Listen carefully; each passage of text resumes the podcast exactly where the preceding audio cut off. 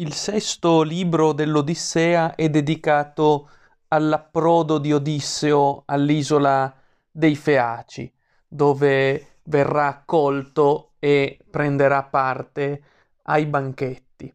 Come abbiamo visto nel canto precedente, Odisseo giunge con molte difficoltà sull'isola dei Feaci, giacché il mare in tempesta scatenato dall'iracondo Poseidone gli impedisce un approdo sereno. Riesce a fatica a salvarsi dai flutti marini e eh, stremato si addormenta in un giaciglio da lui stesso eh, costruito mediante foglie che lo riparino dal freddo e dalle fiere fameliche. Mentre sta dormendo, così si apre il libro sesto, eh, Atena si reca eh, presso le genti eh, dei Feaci eh, sicché Odisseo dorme, intanto Atena lavora a suo beneficio. I Feaci eh, vivevano prima nella vasta Iperea vicino ai Ciclopi, che sono uomini tracotanti che li depredavano, li superavano in forza. Da lì poi, spiega eh, Omero, li fece partire Nausito, che era simile a un dio, e li eh, stabilì nella Scheria, lontano dagli uomini industri, di mura circondò la loro città, fabbricò case e eh, innalzò templi ai numi, dividendo le terre. Eh, da tempo ormai Nausito è sceso nell'Ade e ha preso a regnare sui Feaci Alcino, che ha sapienza degna dei numi. Eh, ed è proprio al palazzo di Alcino che si reca Atena, la dea dagli occhi azzurri e lo fa per approntare e propiziare il ritorno per Odisseo dal cuore grande. Eh, si eh, muove Atena nel palazzo dei Feaci eh, e eh, si avvicina a Nausica, che è la figlia del re Alcino, che è simile agli immortali per aspetto e per bellezza. Eh, si avvicina a lei e assume le sembianze eh, della figlia di Dimante, nocchiero famoso, che le era cota- coetanea ed era eh, una sua amica. In sostanza, ancora una volta vediamo Atena che riesce a cambiare sembiante e ad assumere le fattezze di un'altra persona, mortale in questo caso, in particolare di un'amica coetanea di Nausica. E eh, mentre Nausica ancora dorme, Atena, sotto mentite spoglie, si insinua nel suo sonno eh, e eh, in qualche misura esorta Nausica a non tergiversare e a non perdere tempo. Eh, hai lasciato Nausica le vesti abbandonate, ma eh, le nozze ti si avvicinano, sei nel fiore dell'età, eh, sicché presto dovrai sposarti e dovrai essere pronta per questo lieto evento. Non puoi lasciare le vesti eh, in stato di abbandono, devi andare a lavarle non appena spunterà l'aurora e io verrò ad aiutarti affinché tu abbia pronte le vesti il prima possibile per il lieto evento dello sposalizio. Eh, devi eh, sollecitare il padre glorioso Alcino per prepararti le mule e il carro, eh, di modo che a bordo delle mule del carro tu possa recarti al fiume perché sono molto lontani dalla città i lavatoi.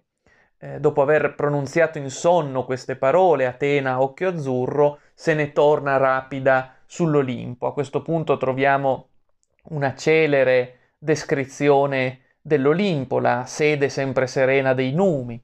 Eh, è una sede rappresentata come locus amenus per eccellenza, non è squassata dai venti, non è mai bagnata dalla pioggia, non vi cade la neve, eh, sempre si stende l'etere privo di nubi. Eh, è un luogo eh, percorso dalla luce eh, ed è lì che i numi sono beati e godono. Ecco che Atena rientra eh, sull'Olimpo dopo aver propiziato la situazione a beneficio del suo protetto Odisseo. Eh, arriva poi l'aurora che sveglia Nausica, eh, la quale si stupisce del sogno che ha appena avuto. Si stupisce del sogno appena avuto e si reca di corsa per raccontarlo eh, ai genitori, al padre caro e alla madre. Li trova entrambi in casa, la madre al focolare con le ancelle, che eh, lavora al fuso. Il padre Alcino invece alla porta che eh, si reca insieme ai nobili capi al consiglio, infatti vi era stato eh, chiamato eh, gli illustri feaci. Subito Nausica prende a parlare al padre. Babbo mio, vorrai prepararmi il carro alto, buone ruote, perché le vesti belle mi porti al fiume a lavarle? Mi stanno là tutte sporche. Eh, naturalmente mossa da, eh, da pudore, non dice al padre che desidera lavare le vesti per approntare le floride nozze, allora inventa Nausica un espediente, dice al padre che eh, anche gli altri fratelli potranno avere le loro vesti pulite in questo modo. Cinque tuoi figli ci sono in palazzo, due sono sposi e tre garzoni fiorenti e vogliono sempre con vesti appena lavate andare alla danza. Ecco, dato che a me sta a cuore che anche i miei fratelli abbiano le vesti pulite, lascia padre che io vada ai lavatoi a lavare le loro vesti e le mie. Il padre acconsente, non ti nego le mule, creature, nessun'altra cosa. Eh, e dopo aver eh, dato questa risposta alla figlia Nausica, il padre Alcino eh, dà l'ordine ai servi, i quali ubbidiscono immediatamente. Tirano fuori il carro con eh, le mule e approntano la spedizione di Nausica eh, al fiume dove laverà nei lavatoi le vesti. Eh, la madre di eh, Nausica a sua volta prepara cibo abbondante eh, e allestisce ogni tipo di pietanza, eh, preparando altresì il vino eh, nell'otre di capra, di modo che Nausica possa saziarsi distante da casa. A questo punto Nausica balza sul, cocchio, sul cocchio e parte con le sue ancelle. Eh, prende le, la frusta, le lucide briglie e eh, parte trottando rapida.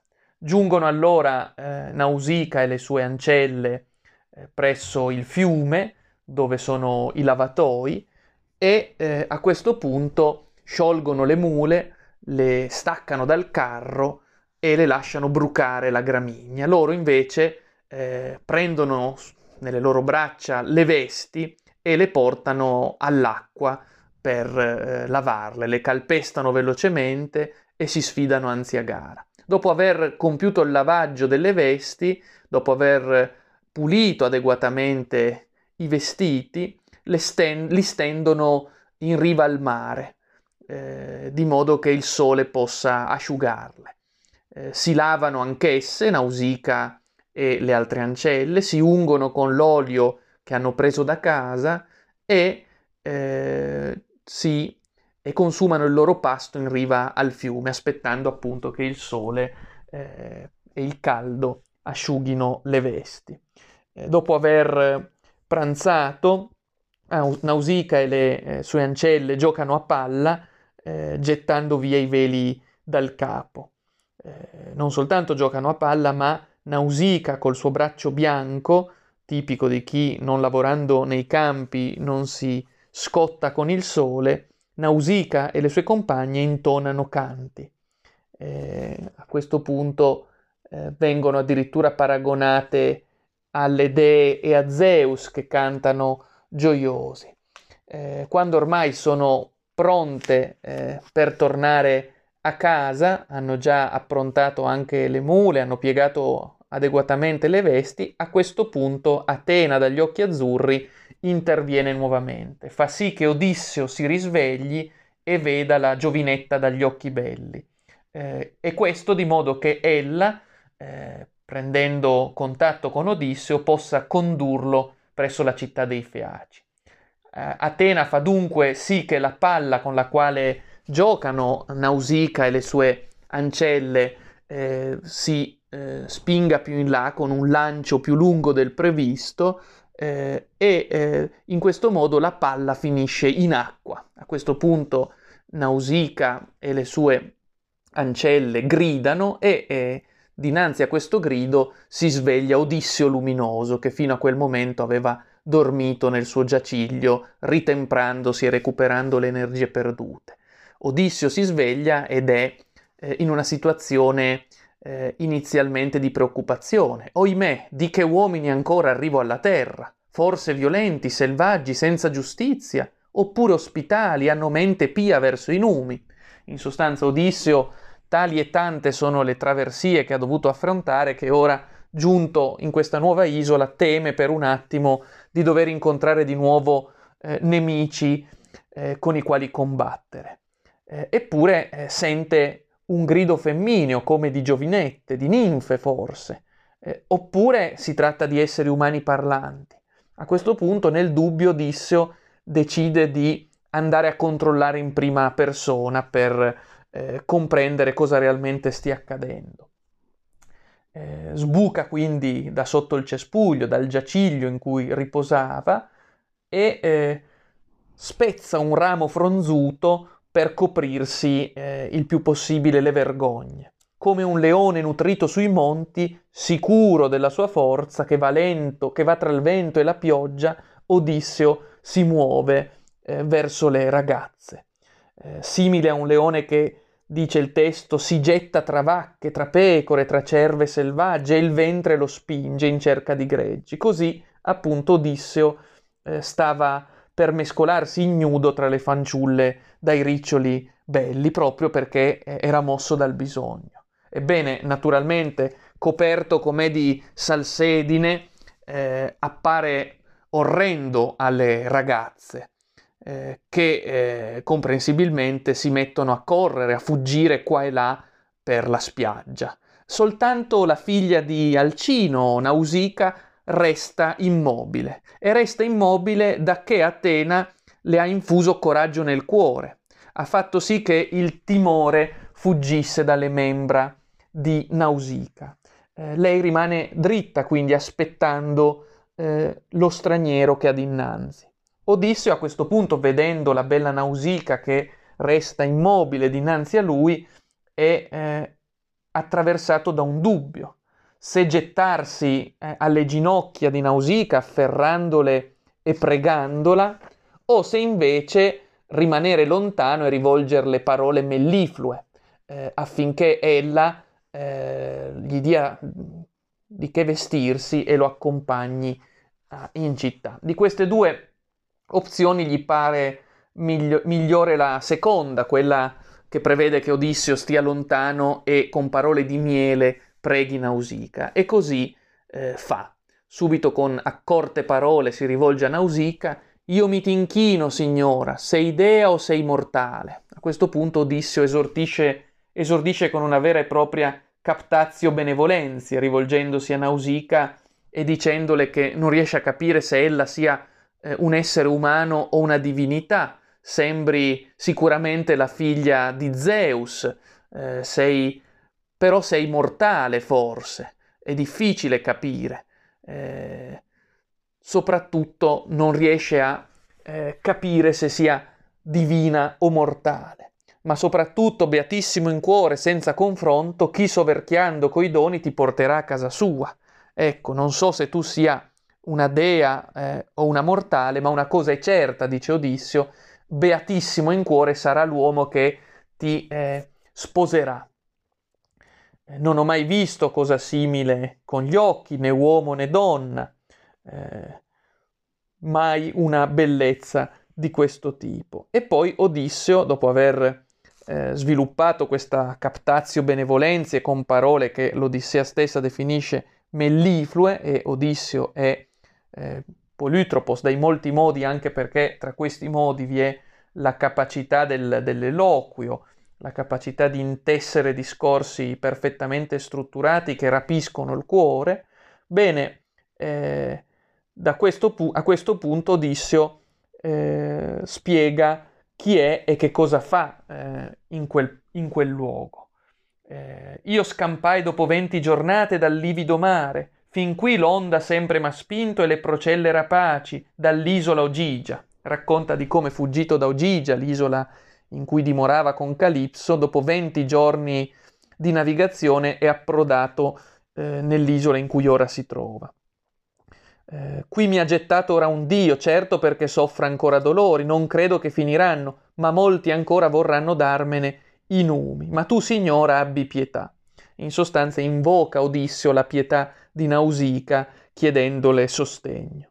La rocca insegnami e dammi un cencio da mettere addosso, se avevi un cencio da avvolgere i panni venendo. A te tanti doni facciano i numi, quanti in cuore desideri. Marito, casa ti diano e la concordia gloriosa e compagna. Niente più bello, più prezioso di questo, quando con un'anima sola dirigono la casa l'uomo e la donna. Eh, in sostanza Odisseo eh, augura a Nausica le migliori cose in cambio chiedendole eh, un vestito per coprirsi e eh, di essere accompagnato eh, nel cuore dell'isola.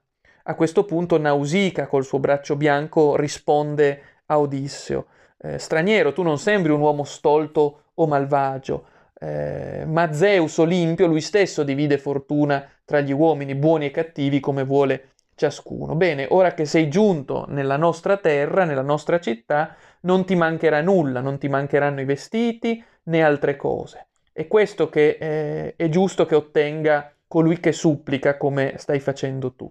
Ti mostrerò la via della rocca, ti dirò il nome del popolo presso il quale sei giunto. Sono i feaci che abitano in questa terra e io sono la figlia del magnanimo Alcino, che è il eh, sovrano dei feaci questo punto, dopo essersi presentate, dopo aver garantito a Odisseo che non gli mancherà nulla e che verrà trattato con tutti gli onori che eh, debbono essere tributati agli ospiti, eh, Nausica si rivolge alle ancelle dai bei riccioli. Fermatevi, dove fuggite alla vista d'un uomo? Forse un nemico credete che sia? Non esiste uomo vivente, né mai potrà esistere, che arrivi al paese delle genti feace portando guerra, perché noi siamo molto cari agli dei. Nausica rassicura le sue ancelle, colui il quale è qui con noi non è un nemico, la nostra terra non conosce nemici perché noi siamo un popolo caro agli dei. Quello che abbiamo qui dinanzi, spiega Nausica, è un misero naufrago che è capitato qui per ventura. Di lui dobbiamo prenderci cura. Infatti coloro i quali arrivano sulla nostra terra vengono inviati da Zeus, sono ospiti e in quanto tali è giusto tributare loro un dono, per piccolo che sia. Bisogna garantire dunque al nostro ospite cibo e bevande, eh, bisogna lavarlo e farlo stare nelle condizioni migliori. Dopo aver pronunziato queste parole, le ancelle eh, obbediscono a Nausica e fanno sedere Odisseo al riparo, secondo gli ordini di Nausica stessa. Eh, gli danno un vestito, eh, gli danno eh, il limpido olio e lo invitano a farsi lavare nelle correnti del fiume. A questo punto però ancora una volta Odisseo con spirito critico ragiona con la sua testa e eh, respinge garbatamente l'invito. Ancelle, state in disparte, mentre da solo mi laverò la salsedine, dalle spalle con l'olio mi ungerò tutto.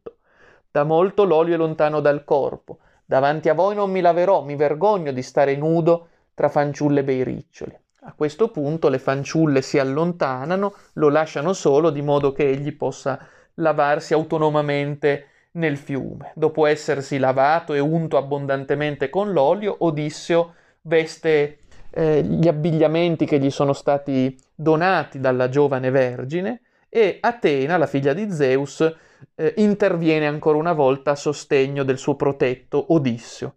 Interviene rendendolo più robusto e più grande, eh, gli fa scendere folte chiome dal capo, simili al fiore del giacinto, lo rende in sostanza eh, incredibilmente bello e attraente. Eh, da questo punto di vista, eh, quando Nausica vede di nuovo Odisseo così eh, mutato eh, da Atena, resta sbalordita resta sbalordita, l'aveva visto orrendo, coperto di salsedine, ignudo, e ora lo ritrova a lavaggio compiuto, splendido e prestante. Eh, sentitemi, ancelle, braccio bianco, dice Nausica, che dica una cosa. Non senza i numi tutti che stanno in Olimpo quest'uomo è venuto tra i feaci divini. Prima m'era sembrato che fosse brutto davvero, e ora somiglia ai numi che il cielo ampio possiedono. Oh, se un uomo così potesse chiamarsi mio sposo, abitando fra noi e gli piacesse restare.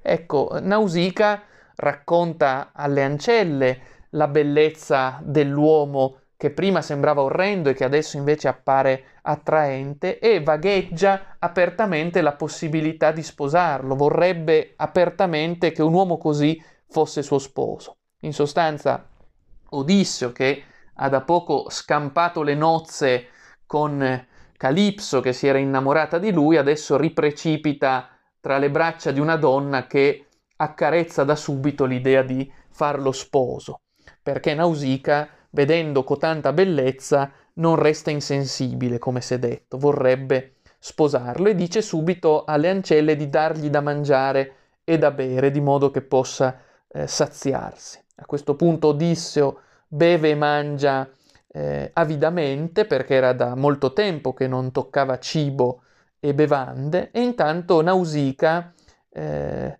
altro pensò, piega le vesti, le pone sopra il bel carro, eh, aggioga le eh, mule e sale.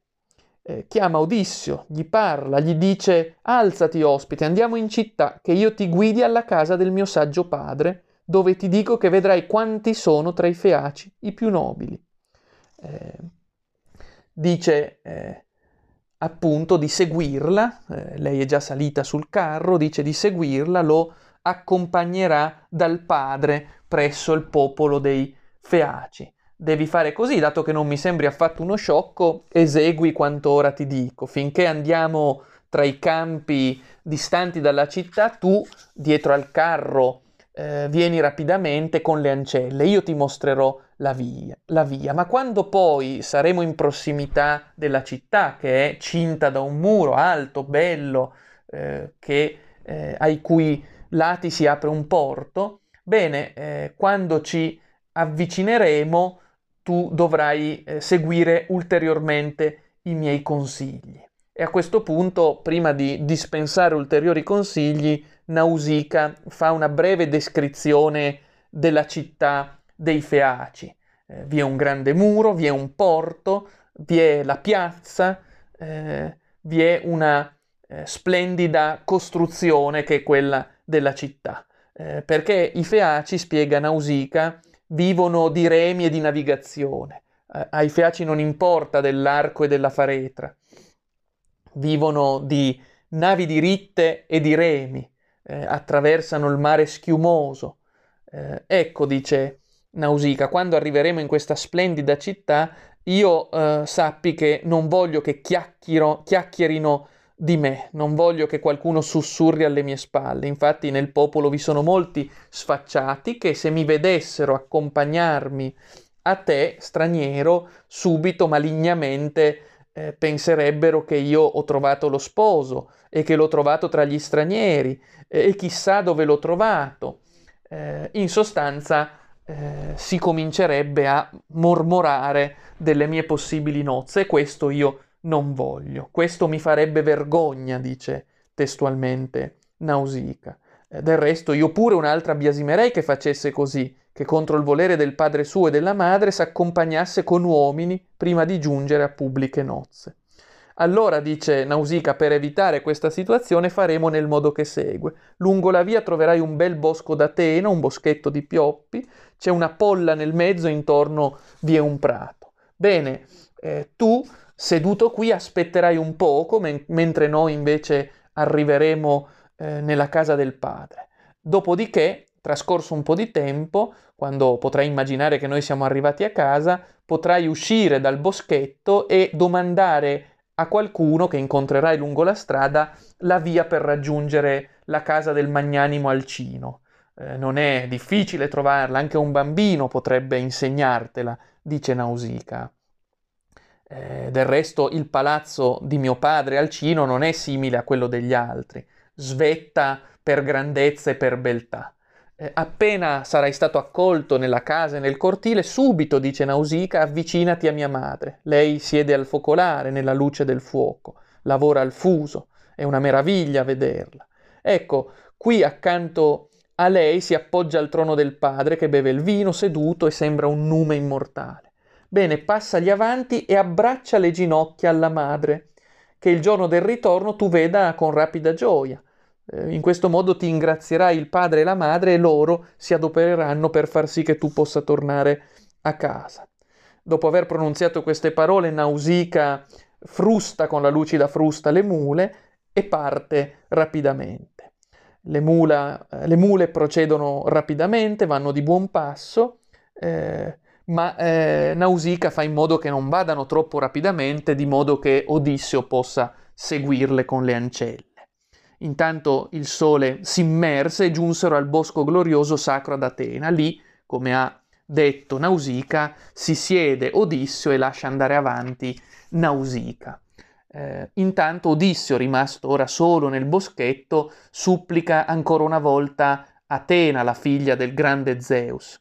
Ascolta, cre- creatura di Zeus Egioco, infaticabile, ora almeno esaudiscimi. Prima non mi volesti ascoltare, me Tapino, quando mi perseguitava il glorioso Ennosigeo. Fa che io arrivi gradito ai Feaci e che ispiri pietà.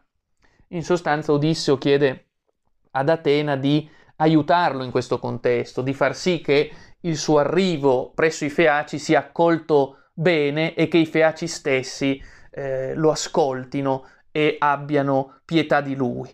Odisseo, con una punta di critica verso la divinità, dice ad Atena: Aiutami in questo caso, che in precedenza non mi hai aiutato, mi hai lasciato in balia di Poseidone adirato. Ecco, ora invece, palla di Atena, aiutami se puoi. Così diceva pregando, e Atena ascolta le sue preghiere, pur non apparendogli visibile. Ascolta questa volta Atena senza mostrarsi a Odisseo. Infatti Atena a riguardo del fratello del padre, cioè di Poseidone, che ancora è orrendamente irato contro Odisseo. Eh, e a questo punto Atena sceglie di non intervenire per non interferire con Poseidone, che come sappiamo è la divinità che eh, si oppone ad Atena eh, sotto questo sembiante perché se Atena assiste sempre puntualmente Odisseo per tutta l'Odissea, Poseidone per parte sua fa di tutto per ostacolarne l'arrivo in patria, scatenandogli puntualmente le tempeste e rallentandone il più possibile la navigazione, rendendola densa di peripezie e di eh, dure prove da affrontare. Ecco, in questo caso Atena, per rispetto verso Poseidone, che è pur sempre il fratello di Zeus, quindi del padre di Atena, sceglie di non mostrarsi a Odisseo e di eh, ascoltare semplicemente le sue preghiere. E con Atena che ascolta le preghiere accorate di Odisseo si chiude il libro eh, sesto, tutto ambientato, come abbiamo visto, nell'isola eh, dei Feaci, eh, con l'arrivo di Odisseo ormai eh, vicino eh, a casa, come, come sappiamo. Ma eh, molte prove dovrà ancora narrare Odisseo eh, quando verrà accolto, come vedremo, dai Feaci. ciò che è interessante rilevare è che ancora una volta Odisseo ha utilizzato la sua astuzia, la sua riflessività, la sua introspezione spazio critico dell'uomo occidentale per affrontare una situazione che richiedeva non certo la forza del braccio propria di un Achille o di una Iace, bensì la forza della ragione, del logos, quella che più di ogni altro eroe Odisseo dal multiforme ingegno rivela di possedere.